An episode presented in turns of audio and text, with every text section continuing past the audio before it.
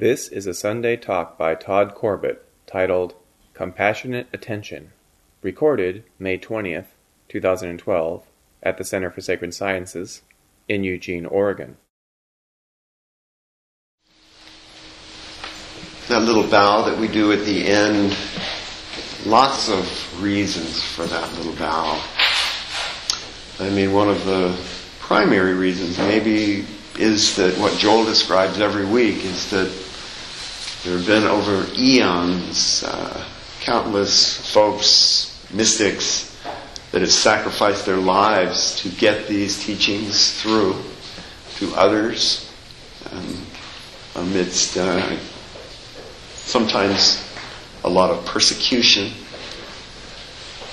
And so we revere them for their courage and willingness to do that. But also on a deeper level, when we bow, we are bowing to the reality that we actually are. This reality in which all of this is arising moment by moment. It's a, it's a gesture of gratitude. And we discover that the gesture of gratitude really is a way that we discover this reality through gratitude itself. Gratitude is a manifestation of this reality. We think we are appreciating. We discover through gratitude itself this enlightenment, this uh, divinity, Brahman. We often refer to the ultimate as consciousness itself at the center. And we like this term because it, it doesn't have too much uh, extra stuff associated with it. Nevertheless, we read the mystics, we find all of these names, so we use them interchangeably.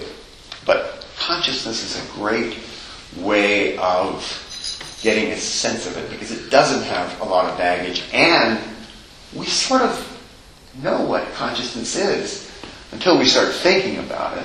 But we know what it is kind of innately. Mystics are always saying that you are consciousness itself. This is your very nature. You are enlightened. You are enlightenment. And even still, even though they say this, you know, you go, well, okay, great. I don't feel enlightened. This doesn't make any sense. Why do they say this? What we discover as we do a little bit of practice and we listen to the mystics a little more, we discover that knowledge, any kind of knowledge, is sort of a veil to this reality. So if we have even the idea that we're enlightened, it's a veil to our own enlightenment. Enlightenment. It is consciousness itself awakening to the truth. And this is something that we all can recognize. If the conditions are right, we often do recognize. But in the next moment, something happens that covers it over, and we don't even know what we go, well, what was that? Holy smokes, I think I need a drink.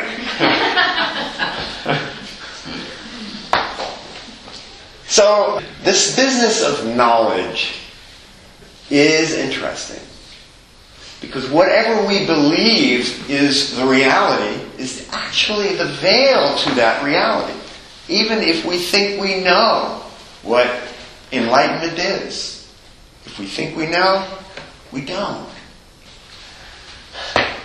Shankara, a great Hindu sage of the 6th century, and the father of the Advaita school of non duality, puts it this way. He says, No matter what a deluded man may think he is perceiving, he is really seeing Brahman and nothing else but Brahman. He sees mother of pearl, and imagines that it is silver. He sees Brahman and imagines that it is the universe. But this universe, which is superimposed upon Brahman, is nothing but a name. So, in other words, whatever we know becomes a veil. If we know this is a hand, we can't see what's really here. That really might sound totally crazy, except that, you see, we're superimposing an idea on something which is not an idea. It is not an idea. So, when you look at this, what do you see? A hand. See a hand. But is it a hand? Fingers and skin. It's a visual image. There you go. It's a visual image. In fact, even that is too much because we really don't know. If you look, I mean, we have we have a context for everything. A visual image, then that's good. That's helpful because it's it's broken away from the usual way that we think of it as well. It's a hand. So we kind of uh, digress a little bit and we go, oh, it's a visual image. But even that, you see, we don't really know what we're looking at. And the very fact that we think we are looking at something up here has a certain element of delusion embedded in it. And we're going to get to this.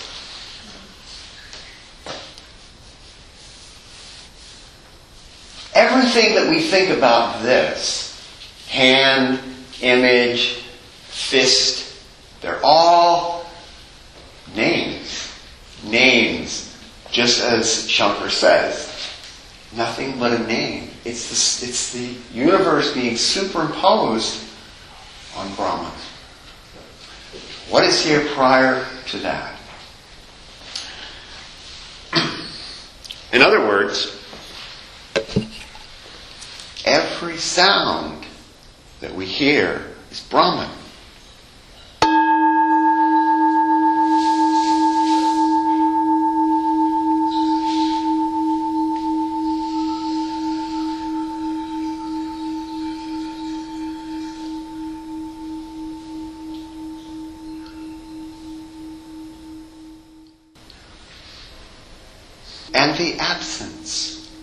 Sound is Brahman.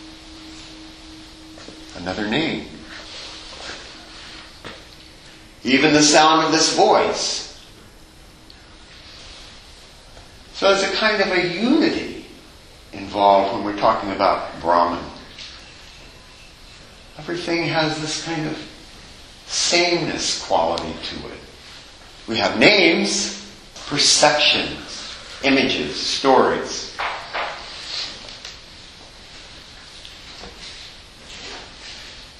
So the, the spiritual path then, you know, if we're saying that we're already enlightened, then the spiritual path really is a, is a journey from here to where? To here. But it's a journey that we're taking vertically. It's not a journey outward. We're looking here, right here, in this moment, what is arising. And we discern, we examine our experience. If we, if we struggle to understand enlightenment, we are going to be perpetually and always frustrated by that struggle to understand. Because understanding Brahman, consciousness, is not possible. Because every movement of the mind to give it a name, to hold it, is a way that the mind divides up Brahman, separates. And Brahman is one whole, without division. All distinctions are purely imaginary. This whole thing about this getting discouraged, though, we're trying to understand it, we're getting discouraged, and then the teacher will say something like, Well, go into your discouragement, because that is enlightenment itself. And then it's like, Oh, no, that's really discouraging. You know, you don't want to hear that. I'm already frustrated. But that's it. You see, that's that vertical movement. This right now. What are you experiencing right now? What are you experiencing right now? Whatever it is, allow that to be present just as it is, especially if it's a it's an emotion that we don't like, don't want.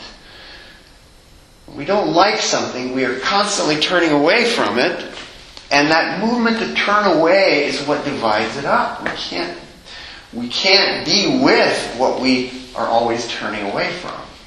And what we discover is that when we don't turn away and we actually allow sadness, anger, fear to just be present, anxiety, allow it to be present in a loving way, a kind way. It's no longer a problem for us. Resistance ceases to be resistance when we are no longer resisting it.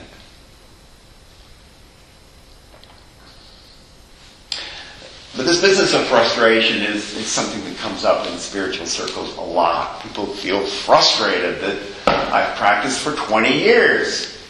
And, the, and these Tibetan guys are saying, you're already enlightened.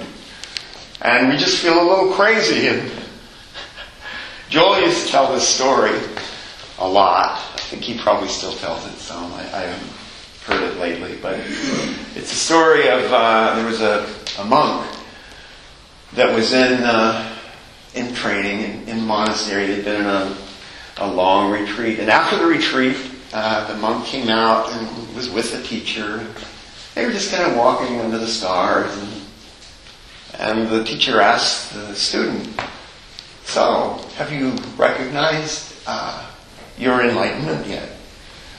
And the student goes, "Well, no," with a kind of a frustration in his voice. And the teacher goes, Well, you look up at those stars up there.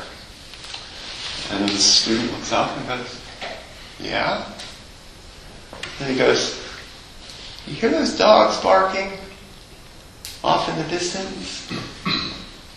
And, and the monk goes, Yeah. And the teacher goes, That's it. And in that moment, the monk totally woke up. And he's a great teacher today.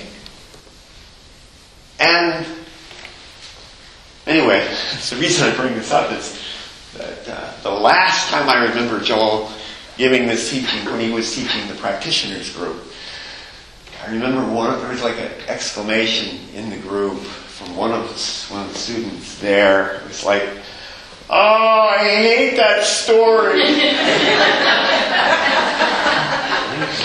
Because it's, oh no. It's like, I've heard that story so many times, and I've listened to the dogs, and I've looked at the stars.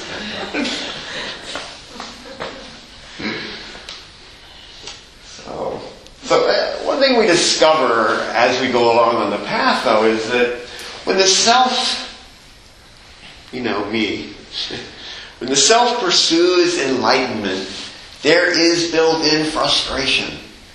There is frustration. And there's a good reason for this. The self doesn't actually truly want to discover enlightenment. Not really. Because the self is in it for the self, not in it for enlightenment. Enlightenment is the dissolution of the self. Truly speaking, it's the end of the self. But we still want to escape this kind of chronic, uncomfortable sense of being separate. So we're steadily trying to achieve enlightenment because we can't stand the self. But yet, at the same time, we love ourselves. We don't want to lose it. So this is something we grapple with early on the path, and after a while we really do discern that the self is not our enemy. It is not a problem. It's not something to escape. To escape our suffering is to escape our ignorance, to turn away from our ignorance. To turn away from our ignorance is to turn away from our enlightenment, from our truth.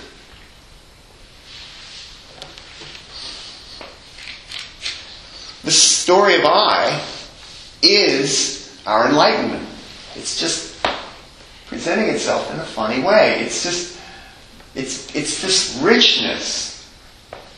I put another way, this, the story of I is our path.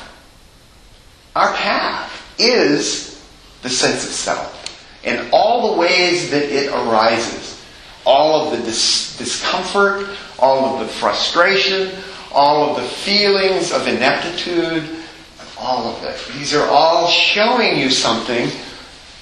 Now, it's not that we need to do psychological work necessarily with these things. It's that we need to allow them just to be there, just as they are. And rather than reacting to them so much, with a kindness to allow it to be there and to see that it is just conditioning.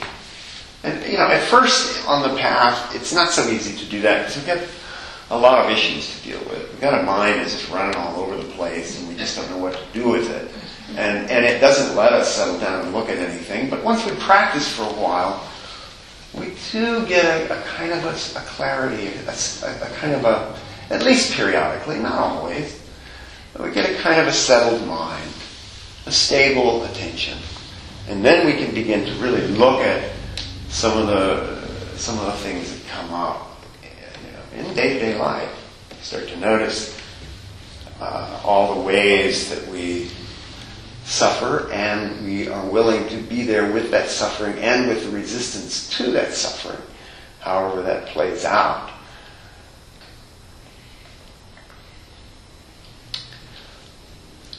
So Zen Master Dogen tells us this. He says, the discovery of truth is in the discernment of the false.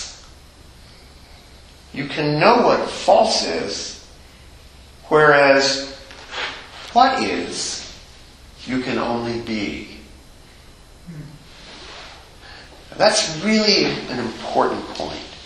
We're not really trying to find our enlightenment. Rather, we're trying to see how it is that we are eluding it in our identification with mind states and all the rest. Um, Meister Eckhart has a thing. He says, the smallest image hides all of God. The smallest image. Because we focus on that, our irritation, our frustration, our sorrow. And all the rest of what is, is hidden. So the path then is to open your heart to what troubles you, to feel it, and to allow it. And to do that, it's really, really helpful to have a committed daily practice, some kind of meditation. Work with precepts, work with sitting meditation. One thing about um, our ignorance is that we can usually discern it. It's sort of like whenever we suffer, we are experiencing some degree of ignorance, and it's directing your attention. After you've practiced a while, you begin to know every time you're suffering, this is something to look at because it's showing you your own ignorance. Yes, that. I heard a statement on TV. It was I don't even know what, context, but it made me. I thought about later, and it kind of made sense. Uh, it, in, to my, I'm sure it's not a, a mystical statement, but it said the fact that you understand something doesn't necessarily mean it's going to change anything. So there has to be a point of doing even everything you're saying, and I hate to use the word doing instead of being, but doing something about it to What? you're recognizing Yeah, it, yeah. yet you're, you could say, okay, that's the way it is, but isn't there another? something- Okay, so here is really the point, and let me see if I can make this a little clearer. Whatever arises, if we allow ourselves to be with it, like we're feeling sad, we're feeling sorrow, we allow ourselves to sit with the sorrow, and not just once, but, but with repeated practice, we begin to recognize after a while that the sorrow, there's certain, certain qualities about it. It's not really understanding, uh, although you could say on a certain level it is understanding. You- You're understanding, for example, that it's, you know, one thing that for myself I noticed early on with doing, experiencing grief was that it's all about me. Now what about this loved one that's gone? Why am I doing all this? And it's all about me. Well, then I got a little deeper into it and I began to discover that, well, yeah, it's all about me, but it's love. It's this love. I love this person who's gone. And so it's, even though it feels dreadful, it's, it's a warmth. It's a, it's a sweetness. It's a, it's a good thing. It's not bad. But you know, we tend to, we have a feeling like sadness, and we tend to go, oh my God, I can't bear to look. And yet, you see, by not looking, it becomes something that it really isn't. We miss its reality. The other piece of this is that as we gaze into sadness and into the, the, the sensations of it, the, the emotional, the way that it presents, at some point we begin to discover that it's not even emotion. We, I mean, through through um, intensive practice, we discover like energetic fields that are moving through, and they're all transient. It's like it's showing itself in this moment. It's gone, and then this next moment, and the next moment. And when we see it in that way, we begin, it's like self moves out, and there's more just a direct seeing of our experience. And it has a transformative effect, which I can't describe. I don't know what it takes place, but I do know that just by being present with it, we are no longer resisting it. There is a warmth that develops, and we feel warmth. Instead of feeling, we see this person that died, the image arises, and we feel warmth. This, this is my experience, and this is after horrendous, several horrendous uh, deaths and circumstances. And it was, a, it, it totally changed my way of looking at, at sadness. Not that, you know, I, I wish anyone to have sadness and loss. And, and, you know, I love all of the, the, the people that arise in my life. I love them just as they are. But if they vanish back into the void, then I love them for what they are and how they manifest. And I'll certainly feel sadness. But it's not the kind of sadness that I used to feel. This is a deeper, richer, it's a recognition of the wholeness and the oneness. Uh, did that help you? Yeah. Okay. I just, I wasn't just even thinking about the statement. I didn't come to any real conclusion. I had never, it made sense though, because even in conditioned life, it, you, once you see something, if you don't do anything about it, then whatever process Oh, yeah. happens afterwards, you just suffer through it if you're not going to make any changes. Exactly. So, so what I'm speaking about is a process of attention, and and certainly there are going to be things that you're going to be doing about. You know, there's always things that you're doing in your life. You know, if you need to take take Aunt Nellie to the store or whatever, you do that. But that doesn't mean that you're you know not doing this contemplative work as well. Even that, in, in attempting to do that is part of the work It is. that needs to be done. Exactly, exactly.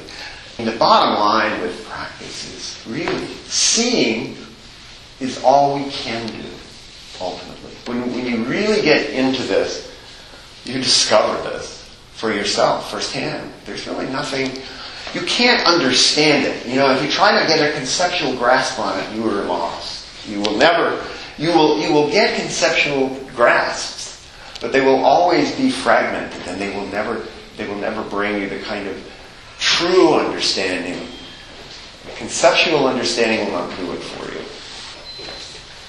Um, Yes. um, can, I didn't get the last part of, it was a little bit ago. You said we're not really trying to get enlightened, we we're trying to. We're trying to discern what it is that is that is obstructing that enlightenment. In other words, when we feel, for example, um, like what we were talking about with sadness, if we feel sad and we never allow the sadness to be there, then it always is an obstacle to us. We can't actually see it for what it is. When we finally are able to be with our sadness in a full and complete way, sadness is light. It's not, it's not an obstacle. It, it shines light on our experience. It's, it's the enlightened part of enlightenment. It, it opens us. We, we have more spaciousness. So, so it's the, it's the things in the world that we aren't recognizing fully and completely continue to be things to us. We hold beliefs about everything. And beliefs and names veil reality just as Shankar talked about. That by holding a belief, whenever you form a belief about anything, you're forming an element of the sense of self. The sense of self is an elaborate belief system. But it's not just a bunch of ideas. There's something deep in it. Emotion, attachment. And it's deep. So it's not just ideas. When you have a belief about anything, you know, the sun, the sun rises in the east, you know, if you believe that, that's great. Well, if the sun ever decided it wanted to rise in the west, you would experience great distress great emotional uh, shifts. It, wouldn't, it would be very distressing because we have a very distinct way of holding all of our beliefs. If birds were flying backwards, it would be very distressing to us. So, our beliefs are, are held in place by a sense that if they are, if they start coming apart, then we don't know who we are. We start to worry. Our sense of self comes into question. And that is something that we have always guarded against. So ownership of a belief then is an emotional sense of me. And that is something that we're going to come back to here again uh, in a minute. Beliefs are expectations. We sometimes overlook this. When we hold a belief, we expect things to be a certain way. And when we expect our life to be a certain way, we are bound in grief. Because our life is never the way we want it to be. We want it to be a certain way. It'll be sort of like that, but it will never be like that. It's sort of, it's sort of one of the issues that we are constantly facing. Expectation is grief, ultimately. Without expectation, our perceptions change. The world ceases to be separate from us. It has a quality, a non-dual quality to it. And I'm going to try to illustrate this here in a moment through a little exercise that we're going to do. We live in a culture that is very dualistic. Our language is dualistic. And, and if you look at any piece of the way we hold the world, we can see why. And I'm going to just take one element of this. Neuroscience sees our world a certain way. I mean, we go to the ophthalmologist, they fit us with glasses based on a very precise science. If we have a head injury, we go to the neurosurgeon. We can get in there and sometimes they can do some wonderful things. This is all based on very uh, precise uh, maps. But we take this to mean that it is somehow the reality. And it's not. in the neuroscience view of things, we look at a, look at something like, oh, here we go. Look at this. Now, this image of the gong, it goes into your retina, turns upside down in your retina. It moves back through the uh, optic tracts into the lateral geniculate bodies of thalamus, and then on, on both sides. So that's what's happening right now. We're going to believe this, okay? Okay? So on both sides, lateral geniculate bodies, thalamus, back into the occipital lobe, and voila, we see a gong. Like a magic trick or something. Well, let me ask you, do you experience a, an occipital lobe when you see the gong? How about lateral geniculate bodies? Absolutely. So, so it's not your experience, so it's something extra. So if you try to think about that brain and all of those structures, they're all arising in consciousness rather than the other way around. I always think, you know, the medical folks always kind of put it out there that that the awareness is somehow a product of the brain. But you know, I've, I, I'm working as a nurse, and I've in the past I've had the opportunity to just kind of sit around and chit chat with the neurosurgeon when it was kind of quiet, and I would ask this one guy who was amenable to all this. I would ask him, "Well, so what is awareness?" And he would just kind of go. Well, at first he would go, "Well, I can explain it," and he would like start, and then after he'd kind of gone through all of this stuff, he'd go, "You know, I don't really know," and they don't know. The science, they, you know, there's all kinds of conjectures and theories, of course. They, these things are all arising in consciousness rather than the other way around. Maps such as the neurosurgeons and the ophthalmologists use are very, very precise, great detail. But they're just like a menu when you go to the restaurant or a map, a road map.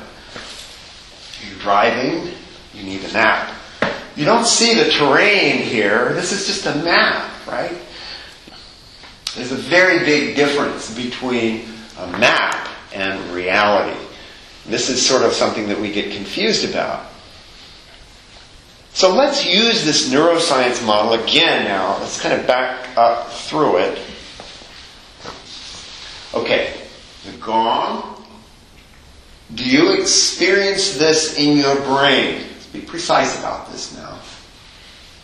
Is that your experience? Is it in your brain? Okay, not getting any big responses. Let me ask you this. When you look at this, do you see it going upside down in your retina? No. Okay. Now, the, the key question here is this. Do you see two gongs? Across my You don't see two gongs. So there's not one in your head and one up here? How can that be? I mean, they're saying that you have one in your brain, right? If you have one in your brain, how are you going to see this one? This is sort of a strange question, and it really uh, warrants some contemplation. If this gong is not anywhere but in your brain, then how are you seeing anything external to you? You're seeing just one gong, right? It, it brings into question this whole business of inner and outer. It's like, is there an outer gong?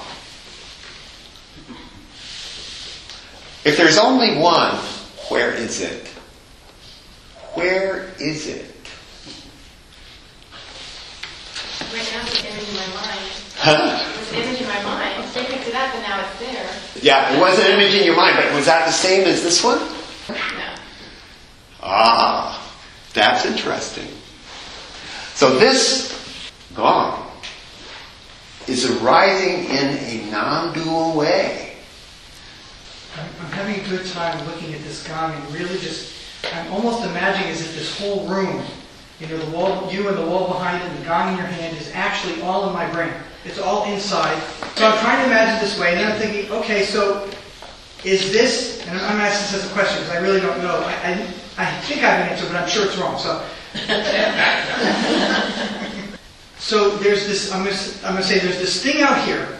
There's this gong out here that's not in my brain, and somehow the way my vision and the way my brain processes the perception of this gong, it makes it appear out. Getting confusing. Saying it looks as if the gong's outside me. It looks as if it's not happening in my brain. It appears appears as if it's outside. What you're saying is, correct me if I'm wrong, that that's just the way the brain makes it appear, but that's not really how it is. It's No. not really out there. Right, and so what we're trying to do here is we're trying to discern what is it that makes us believe Right. the neuroscience model. Because the neuroscience model is, is stating that there is one up here and one in your brain. All right. I'm going to challenge you just to get clear, okay? It's not the neuroscience model that's making that makes it appear that that gong is outside. I mean, babies have experiences that they don't understand, but they very, they very clearly have the experience that there are things outside them that seem threatening or, or, or whatever. They know how it is, but definitely they have the experience that this isn't this is away from me. There's a distance or there's separation. Exactly, exactly. So that's not conceptual. Well, yes, it is. It's learned. As a matter of fact, if you go back to an earlier time in development, when a, in a newborn and a very young infant, they have no discernment between inner and outer at all. There's, I mean, they've done lots of studies on this. And there is no discernment. There is what we learn, you know, you bite your thumb and then you bite the blanket and go, oh, this is me, and that's not me. Right. And that's how it starts, with a very simple movement like that. Which is healthy. Huh? It's healthy to have some. Oh, it's wonderful. I mean, we're not talented. You know, be, and, and this always is difficult to talk about this because people think, oh, we're poo-pooing the world. We're saying it's bad. Well, we're not. We're actually wanting to know it intimately. And we've always been holding it just a little bit apart from ourselves because we've not been willing to really look at it intimately. So now we're bringing it in and we're looking. And this little, this little exercise is a way to start to break down. It's sort of a model for how meditation works because we don't do it just with this. We do it with all of our experience. You know, you pick up something like this and we go, mystics are saying that there is only God. Doesn't look like God.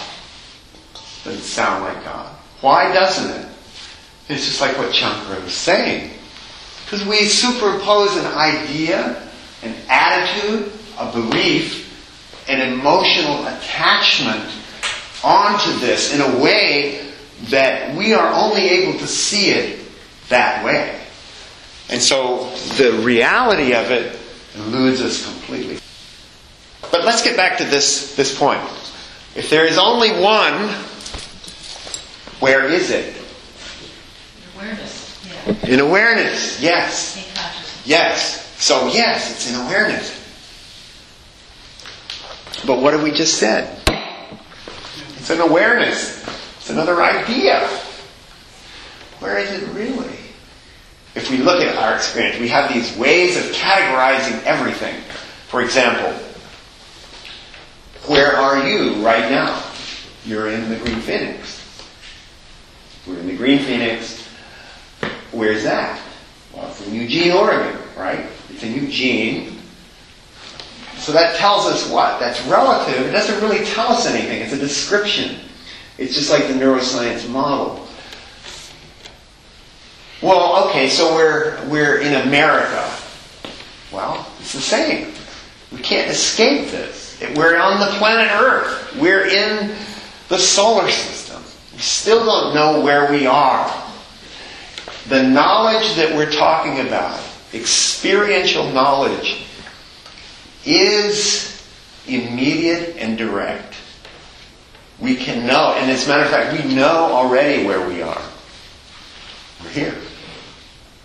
But our mind is so full of stories, we don't know what here is. But when we just are quiet, we discover where here is. Here, now. It's just this. And then we bring all of this back in and we, we, we see it. And, and so what, what I'm getting at here is we lose that emotional component behind everything that tells us, yes, it's definitely this way. And we see that this is just a story.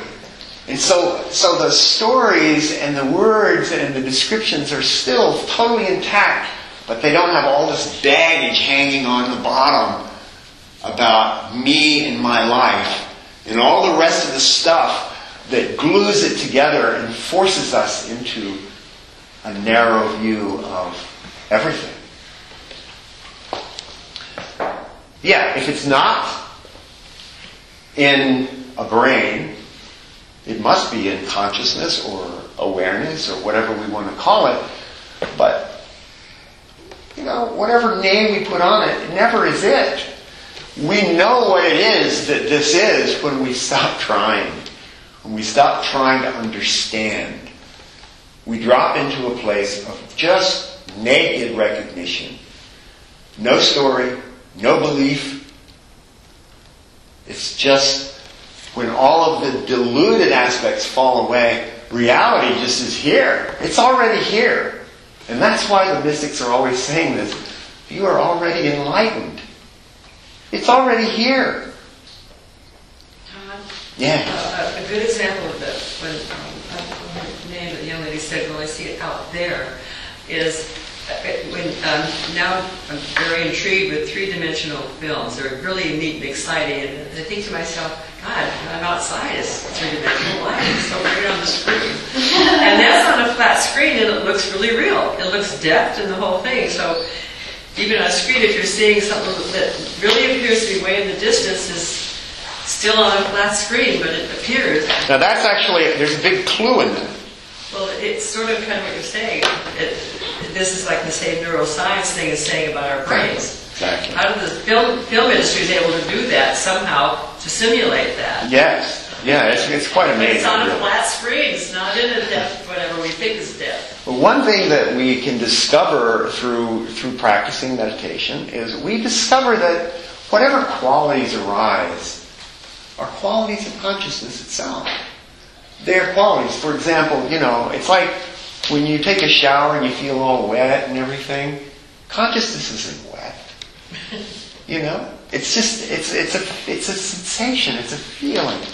But the consciousness never becomes wet. And so it's funny, it's like all of our experiences, like this experience of death. Like you look up here and it's like, oh yeah, that's over there. That is a is a a sense that is arising in consciousness. This whole thing about death. You stand on a mountaintop and you look out at the vast this vista, it's beautiful.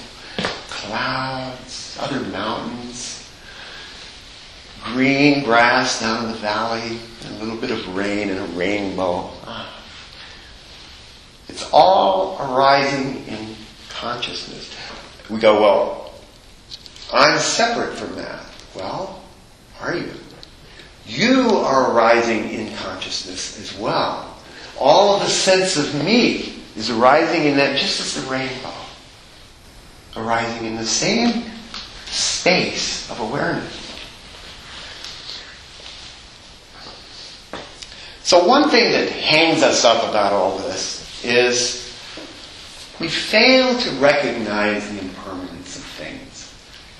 The mind is very good at creating a kind of solidity to things. And it makes it very possible to, you know, sit down and do your checkbook and, you know, drive your car. Because if you couldn't have that kind of uh, precision with the mind, it would be very uh, difficult to do anything functional. So we have this ability to take things which are actually impermanent and kind of hold them. So if you, for example, um, stare at an object for a while, like, you know, just put a cup up on the table and stare at it. Give yourself 30 minutes. And the whole point of the meditation is just going to stare at the cup. Unless you're very, very different than me, within probably 10 minutes or so, you're not going to actually be looking at a cup. It's going to have changed. It's going to be flipping around maybe it, maybe it will be a cup still, but it will have different qualities. The handle will suddenly be light, whereas it was dark before. It's constant change and shifting. And if you gaze at it long enough, it will really change. If you look at yourself in the mirror, you stare at yourself in the, how many people here have done this before? Yeah, you just stare at yourself in the mirror. After a while, you don't know who you're looking at. You don't recognize them. It's constantly changing. And this is a huge clue when you are actually doing practice. You start to realize that everything is very impermanent. The mind, there's a whole contrivance being perpetrated in every moment. It's very wonderful contrivance. We don't want to do away with it, but we want to recognize it. When we recognize impermanence in this way, it's very different from our usual way of seeing impermanence. You know, we think we have concepts and beliefs about impermanence. You know, how stuff wears out. I'm getting some gray hair, some wrinkles, I'm getting older. That kind of is impermanence, but you see, they're conceptual. This is a direct seeing of impermanence. And when we really directly see it, at first it's scary. Because we, we really, you know, if you're on a, if you're on a uh, prolonged meditation retreat, and this is the subject of the retreat, you start seeing the, the transience of everything. Your thoughts, who you think you are, is a total contrivance, and you see it. The whole thing, everything is arising and passing away constantly.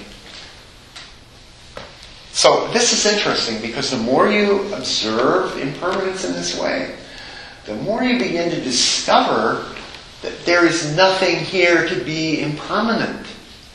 You begin to realize that there are no things. Go back to our image of this arising where?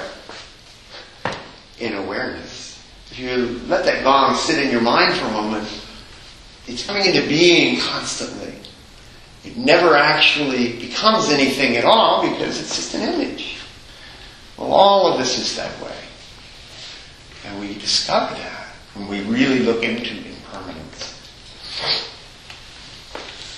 And when we see that there is nothing to be impermanent, we are really, in a sense, beginning to recognize what Shankara was talking about the Brahman. Everything that you see is impermanent, constantly arising and passing away. What is always here? What remains? All things are really things that are showing you Brahman. It's like, hey, look. But we get hung up on the images. Because we believe in permanence. But as we start to see through permanence and we drop into emptiness, things change. The more you see into this empty facade of things, the more comfortable you become with this, the more you begin to recognize there is no self in you or in anyone else. I mean, it's just weird. When you first start seeing this, it comes to you in these crazy ways. It's like you're talking to someone, and it's like you're talking to a cardboard cutout.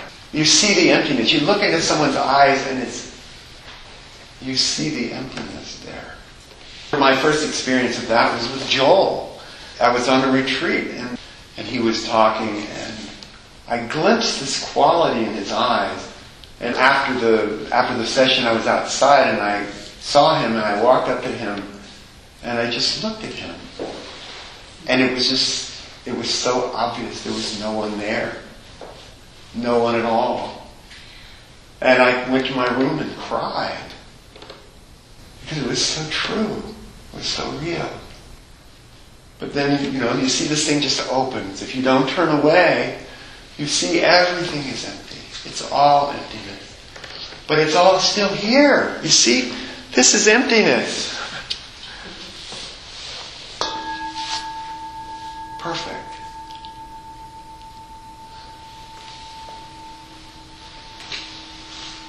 Arising in this moment and passing away. Always fresh. Never actually becoming anything. The world that we see is the world that would exist if it could exist.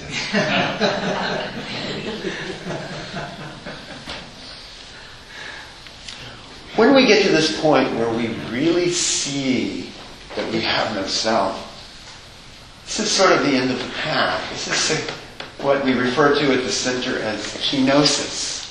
It's a, it's a point where we've emptied ourselves. We're nothing more to do. We, we, we, we don't care about enlightenment anymore. We don't care about anything. But yet, we still go to work. And for me, I show up on retreats still. Went on for years.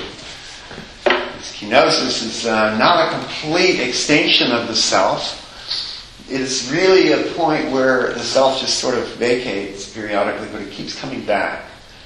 It, it vacates and then it's back, and then it's and it's very uh, it's very profound in some ways, and sometimes it feels dreadful. Sometimes it's like, oh, I just want to go back to how I used to see things. This is scary, you know, because the self is still there. But then when the self is gone, it's like, oh, this is so wonderful. And then back and forth. Anyway, this went on for know, years. And then there's really nothing to do at this point because kenosis, kind of the definition of kenosis is that you're done. You're just sort of like, you know, it's over. Nothing to do. And, and it's in kenosis, it's really the only place, the only time in your life in which enlightenment, true waking up is possible, is when you're just not trying to get anything anymore. And then something happens, some little thing. And the mystics uh, always there's thousands of little scenarios in which people wake up, like the one I gave you earlier about the, the guy and the dogs barking. And, or there could be the, the Zen master blows out a candle just at a, at a crucial moment. And the guy is in kenosis and he wakes up. Why? I have no idea. There are no ideas that can really describe it, although Joel does a pretty good job. I'm not sure I can really go there. It's a mystery to me.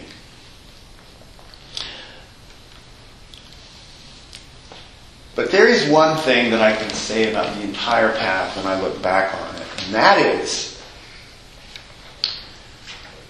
despite all the discernment that you do, no matter how much discernment, no matter how many practices, no matter how diligent you've been, the one thing that matters more than anything else is kindness. It's compassion. Compassion for yourself. Compassion for others. Zen Master Dogen says, Fools look at themselves as if looking at another. Realized persons look at others and see themselves. The oneness of self and other is the reality realized by the Buddhists.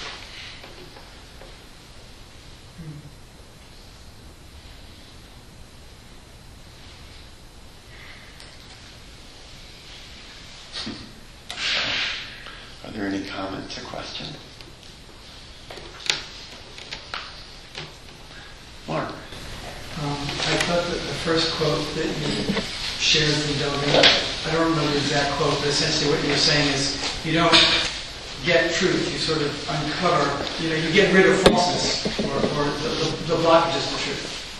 Something like that. Yes. And uh, it reminded me of um, another teaching where um, people are familiar with the golden rule like that Jesus said, "Do unto others as you, you would have others do unto you." A compassionate, you know, teaching. Um, but he actually, I think, got that from an old Jewish scholar named Hillel, who said, "Do not do unto others as you would not have them do unto you." To me, as soon as you said the Dogen quote, I thought of the Hillel quote. Oh. I think you're saying you're not trying to do something, you're trying to undo something or not do ill. Don't don't cover them. Don't you know, you can't grasp this, you can uncover this. It's, That's to me, it was almost like a moral teaching that was Yeah. in correspondence with your teaching. Yes, yeah. And they're saying the same thing, but, but it's good. It's nice to see these things from, from many different angles. Yeah. I mean, ultimately, we have a lot of ways of confusing ourselves. and the path i- is really. tell you what it's- you see, and this is the thing, this is the beauty of the whole thing, is that the path is about. It's, it's, the path is through all of that. I mean, if, if there's something that's not troubling us, it's not a path. Path is what's a problem for you. It's what, what creates your sorrows and you know, you're grasping, you're wanting things to be other than they are. Whatever that is, that's your path. And that's what, what is calling you. It's wanting your attention. It's wanting your kindness. Yeah. I think you would do me the favor, you give an example of going into grief and not coming away from grief, Yes. going into your sadness.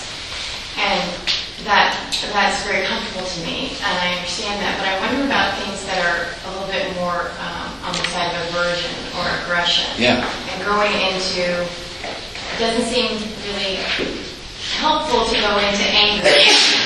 Well, it's, it, it actually is useful if you can really, when you see yourself being angry sometimes, you see yourself just totally losing it. You're just in a rage, you know, just, ah, ah, you know.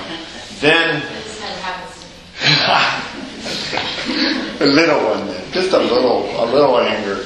Anyway, you, you see it and then say, it totally got away from you and then that evening you, you're looking back at your day and you're looking at that and you. So to open to that would be to, to really look at, try to feel, you know, and, I, and whenever I say this, I don't mean to sit down and try to understand, figure it out. I mean, sit for a little bit and then bring up the image of what happened and how it happened and see if you can see all the ways that you resist even doing this, even looking. Because it's those little things that are, it's funny, it's like our anger about anything is all about some sorrow that we feel in ourselves. And so, yeah, yes, and, and it's it's deep, it's in our heart, you know, and we want to go there. We want to actually look at the circumstance and, and acknowledge it. You know, I think so and so is just a real asshole. You know, we want to just see that, acknowledge it, and then look at it.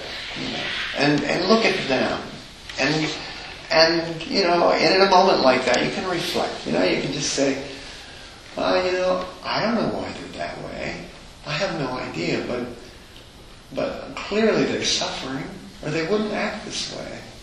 And you know, when you look around at people, a lot of times you just see there's so much sorrow and so much difficulty, and so many people just suffer a lot.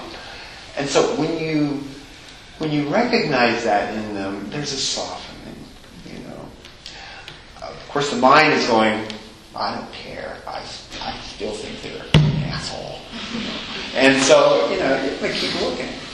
Gotta keep looking. And, and maybe not just in this particular thing, you know, you, you, you let it be, but it's a stance. It's like it's, it's sort of like we are training our attention to do something different. Normally we just forget all about it. Ah, go home and have a couple of drinks and be done with it. You know, but in fact, reflecting on it is so useful. Just to reflect on it and see. And sometimes, you know, you get to a point where, okay, I'm done with this. And then you have your drink, you know. But then the next time is a new one, and you do the same thing. And it's, it's a process, and you just keep doing that, and you find after a while that the discernment is greater. And it's because there is kindness in this. You're, you're willing to go back to this circumstance, even though it's anger, even though it's rage. You're willing to go back to it and, and contemplate it. Yeah. Does that help? Yes. And in the moment, it's still good to kind of turn away from it if you can. too. Sometimes in the moment, that's all you got. You got to turn away from it. But you know, it's an acknowledging that that's what's taking place, and you're acknowledging the fact that, wow, I got some stuff here, and and I, I have a, a student that uh, I was telling you this is his big thing. You know, he's like very clear in so many ways, but this is his issues. But he's working with it. He's softening. Just since we've been having a little correspondence, and he started to soften. I might make one other comment. Um, the term emptiness, I was in the workshop yesterday, and there was some discussion that it also kind of means fullness Yes. or kind of almost a, a, a root uh, Sanskrit term, that almost like swollen or swelling. And I found that very comforting because emptiness is so empty. Exactly. Exactly. It's a Buddhist thing, you know. They're a little bit And austere. thinking about when I see, when I look into people's eyes, I, I don't, when you say you saw emptiness, I see a very fullness. I feel, I see a very presence. Yeah. Um, you know, and Well, here, here's a funny thing. Now, for me, I had to go through that. I had to go through seeing emptiness in eyes. And I did this, and it went on for months.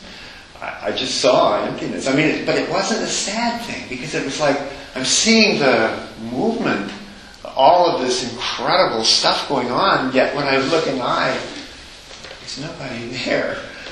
But, but yet now, that's not happening. It was, it's, and what we discover on the path is that there are all these little stages, these little, little openings, and they show themselves, in, and for each of us it's different.